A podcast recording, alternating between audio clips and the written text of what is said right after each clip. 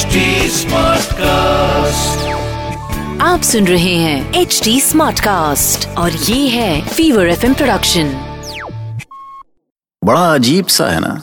मतलब घातक हथियारों से लैस दो सेना आमने सामने खड़ी हों और बीच में आत्मा और परमात्मा की बातें शुरू हो जाएँ। अर्जुन युद्ध छोड़कर भागना चाहता था और कृष्ण उसे रोकने के लिए जीवन के सच का ज्ञान दे रहे थे। क्या करते? और कोई रास्ता भी नहीं था। कृष्ण ने अर्जुन को कुरुक्षेत्र में जो बताया, वही गीता है। इसमें उन्होंने अर्जुन को कर्म, ज्ञान, योग और भक्ति के उपदेश देकर साबित किया कि युद्ध जीवन का सच है और मोह में पड़कर युद्ध से भागना कायरता। अब चूँकि अर्जुन महाभारत का महानायक था, वो उस युद्ध को कैसे छोड़ सकता था जिसके लिए कृष्ण ने इतनी लीलाएँ कर डाली थी? उन्हें तो किसी भी हालत में धर्म की स्थापना करनी थी, जिसके लिए यह युद्ध आवश्यक था। इस युद्ध में अर्जुन महज एक माध्यम था। मैं कृष्ण और अर्जुन की सोच का साक्षी रहा हूँ। मैं आकाश हूँ। वो आँख, जो सृष्टि में हो रही सारी घटनाओं का साक्षी है। कुछ नहीं छिपा मुझसे। मैंने देखा है कि अर्जुन कैसे अपने मित्रों, सगे संबंधियों और गुरुजनों को रणभूमि में सामने देखकर मोह में पड़ गया। लेकिन उसके सारथी थे कृष्ण। फिर भला वो अर्जुन के मन के रथ को बेकाबू कैसे होने देते?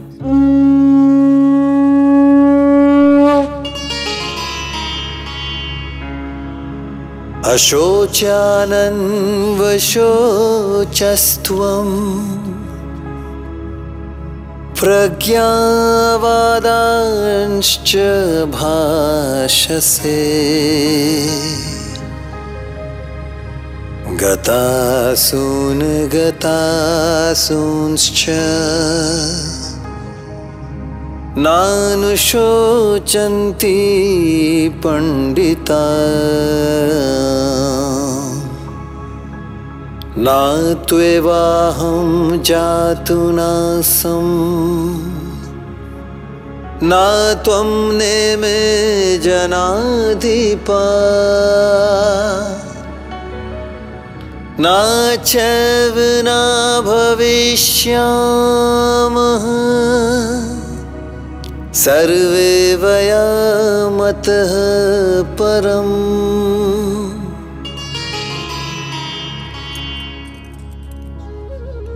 किसकी चिंता कर रहे हो पार्थ? किसके शोक में डूबे हुए हो? ये कौन सा ज्ञान है तुम्हारा? सच्चा ज्ञानी वही है जो शोक नहीं करता, जो परलोक चले गए उनका, या जो परलोक जाने वाले हैं, उनका। सच यही है अर्जुन, ये आना जाना लगा रहेगा। जो है, वो जाएगा, जो था, वो फिर होगा, और ये भूलोक यूँ ही सजा रहेगा। पर मेरी भुजाएँ शिथिल पड़ती जा रही हैं, वासुदेव। जैसे मेरे शरीर में शक्ति ही नहीं बची। आँखें भी बंद करता हूँ तो मुझे पितामह की छाया दिखाई देती है। मेरे गुरुदेव, आचार्य द्रोण दिखाई देते हैं। मैं मैं इन पर प्रहार कैसे कर सकता हूँ, केशव? पार्थ, समझते क्या हो तुम स्वयं को? तुम इस संसार के सारे प्राणियों को जन्म देने वाले ब्रह्मा हो? या सबके प्राण लेने वाले काल क्या तुमसे बचकर वो सब बच जाएँगे? क्या फिर कभी मृत्यु नहीं आएगी उन्हें? क्या शाश्वत हो जाएगा उनका जीवन? तुम अमृतव दे दोगे उन्हें? बोलो, क्या ऐसा करने जा रहे हो तुम?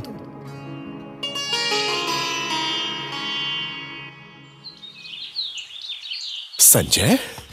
तुम मौन क्यों हो गए संजय? क्योंकि अर्जुन मौन है महाराज।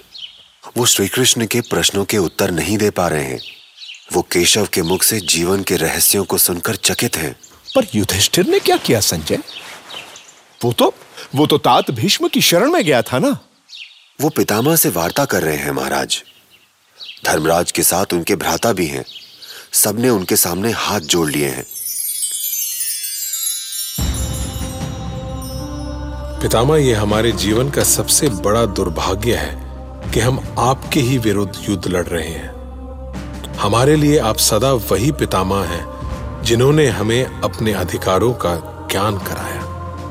वही पितामह हैं, जिन्होंने उंगली पकड़कर हमें चलना सिखाया, सही गलत बताया। हमने अब तक जो भी किया, आपकी अनुमति से ही किया पितामह। और आज भी हम आपसे हम थोपे हुए इस युद्ध के लिए अनुमति मांगने आए हैं। हमें अपनों के बीच लड़े जा रहे इस युद्ध के लिए अनुमति दे पितामह। दुखद संयोग है पुत्रों। दुखद है। मैं कभी कल्पना भी नहीं कर सकता था कि मैं रणभूमि में तुम्हारे सामने ऐसे शत्रु के रूप में खड़ा हो जाऊँगा। किंतु सच जैसा भी हो, उसे स्वीकार करना ही होगा। पर चिंता मत करो पांडु पुत्रों। अंतिम विजय धर्म की ही होगी। मैं जानता हूँ कि मैं हस्तिनापुर की रक्षा के लिए वचनबद्ध हूँ और तुम्हारे विरुद्ध शस्त्र उठाने के लिए विवश। किंतु पुत्रों मेरा आशीर्वाद सदैव तुम्हारे साथ है। ईश्वर तुम्हें विजयी करे। नहीं पितामह नहीं। आपके विरुद्ध हम हम विजयी कैसे हो सकते हैं? कोई अमर नहीं होता पुत्र। वो समय भी आएगा जब तुम मुझे गिराकर धर्म के मार्ग पे आगे बढ़ जाओगे। तो क्या हम आपके विरुद्ध शस्त्र का प्रयोग करेंगे पितामह? यदि मैं शस्त्र उठाऊँगा तो तुम्हें भी उठाना होगा, पुत्र। शत्रु से मित्रता के व्यवहार का कोई अर्थ नहीं होता। तुम ऐसी कोई भूल न करना। मैं भले ही अपने कर्तव्य का निर्वाह करते हुए तुम्हारे विरुद्ध हूँ, किंतु मेरा मन सदैव तुम्हारे साथ रहेगा। मैं हृदय से तुम्हारी विजय की कामना करता हूँ और तुम्हारे मामा मदराज शल को भले ही दुर्योधन ने छल से अपने पक्ष में कर लिया हो, पर वो भी तुम्हारी विजय की कामना करेंगे।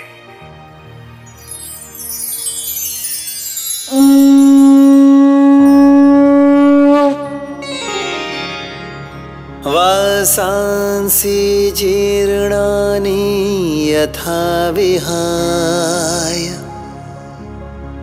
नवानि गृह्णाति नरोपराणि।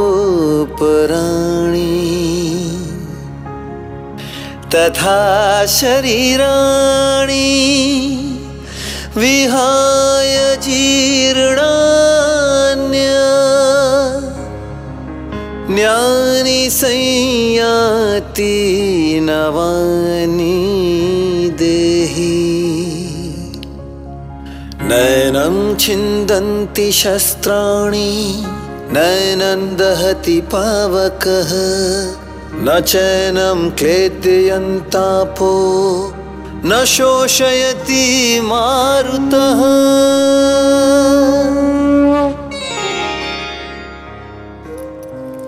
आत्मा की मृत्यु नहीं होती पार्थ, केवल शरीर का अंत होता है। जैसे तुम पुराने वस्त्र त्याग कर नए वस्त्र धारण करते हो, वैसे ही वो पुराने शरीर को छोड़कर नए शरीर में बस जाती है। आत्मा तो अजर अमर है।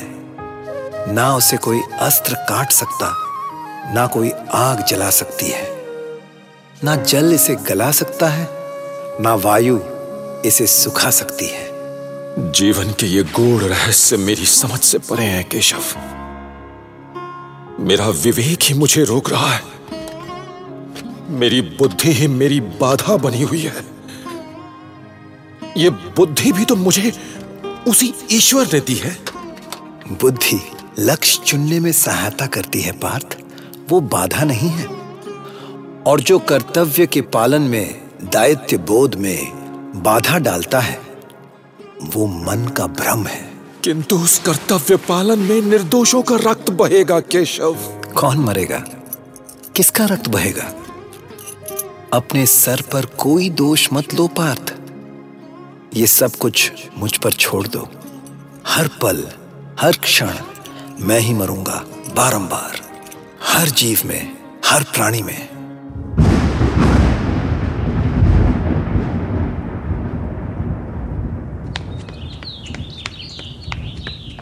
भाभी भाभी कुंती आपने कुछ सुना? क्या कुरुक्षेत्र से कोई सूचना आई है? हाँ भाभी कुंती।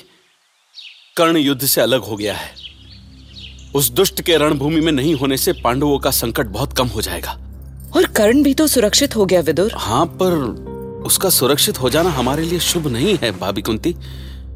मैं चाहता हूँ कि वो युद्ध भूमि में जाए या नहीं पर पांडवों का आखेट अवश्य बने। मुझे कृष्ण ने कर्ण को क्षमा करने के लिए कहा है विदुर। क्या?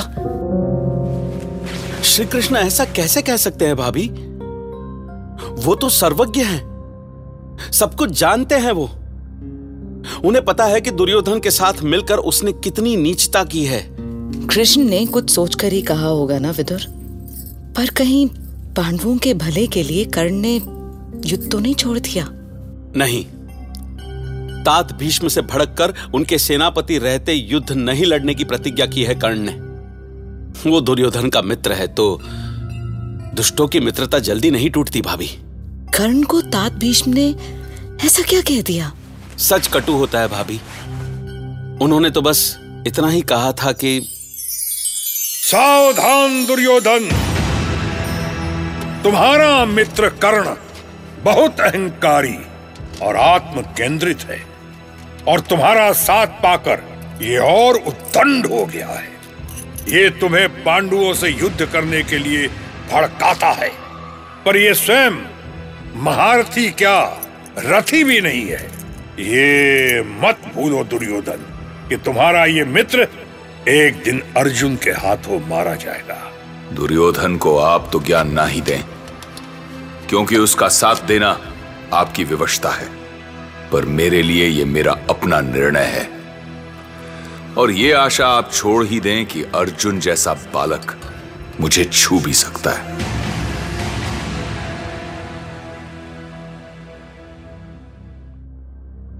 वो तो तात भीष्म से ही लड़ जाता भाभी। ये तो आचार्य द्रोण ने स्थिति संभाल ली नहीं तो उसके जैसा अहंकारी मैंने आज तक नहीं देखा। अरे रे क्या हो गया भाभी? आप रो क्यों नहीं हैं? हो सकता है कि वो क्रोध में मर्यादा की सीमाएँ लांग गया हो। पर पर कहिए ना आप आप रुक क्यों गई भाभी? मुझे उसकी शक्ति पर कोई संदेह नहीं है, विदुर। यदि आज वो पांडवों के साथ होता तो स्थिति कुछ और होती। किंतु मेरा मेरा ऐसा सौभाग्य कहा? आर्यवर्त के महारथियों और योद्धाओं, आज कुरुक्षेत्र की इस धर्म भूमि पर मैं शांतनु वंशज, पांडुपुत्र युधिष्ठिर, ऐसे समस्त महावीरों का हृदय से स्वागत करता हूँ जो अधर्म के विरुद्ध इस महायुद्ध में मेरे पक्ष में लड़ना चाहते हैं। मेरी सेवा स्वीकार करें महाराज युधिष्ठिर।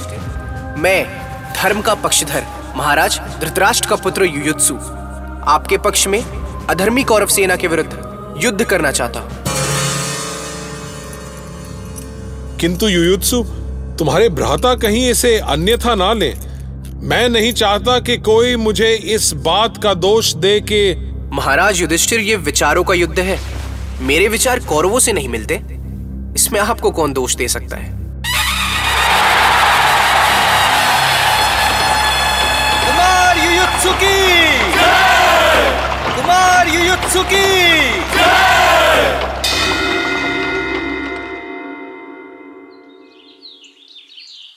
धर्मराज युधिष्ठिर ने युयुत्सु को हृदय से लगा लिया महाराज। पांडव सैनिक युयुत्सु का जयघोष कर रहे हैं। एक सैनिक युयुत्सु के लिए कवच और अस्त्र शस्त्र ले आया। वो कवच धारण कर रहे हैं। पर ये युयुत्सु ऐसा क्यों कर रहा है? अपने भाइयों का साथ क्यों छोड़ रहा है वो? ये शुभ संकेत नहीं है संजय।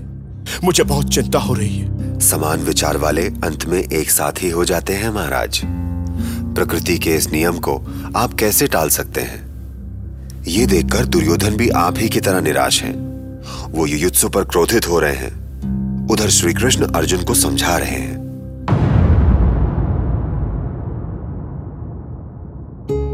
तो भैया, स्थिति बड़ी विचित्र थी। संबंधों के सारे ताने बाने दरकने लगे थे। धृतराष्ट्र का दासी पुत्र युयुत्सु कौरवों से विद्रोह करके युधिष्ठिर से आ मिला। कौरव गुस्से में छटपटाने लगे। इस युद्ध में सभी को कुछ न कुछ आस थी। भीम को अपनी प्रतिज्ञा पूरी होने की आस थी तो दुर्योधन को हस्तिनापुर का सिंहासन मिलने की। जबकि द्रौपदी को बस कर्ण और कौरवों के सर्वनाश का इंतज़ार था। लेकिन कुंती कर्ण को लेकर अपने आप में टूटती बिखरती जा रही थी। और कर्ण इस इंतज़ार में था कि कब भीष्म सेनापति पद छोड़ें। और वो युद्ध भूमि में उतरकर अर्जुन का वध कर डाले।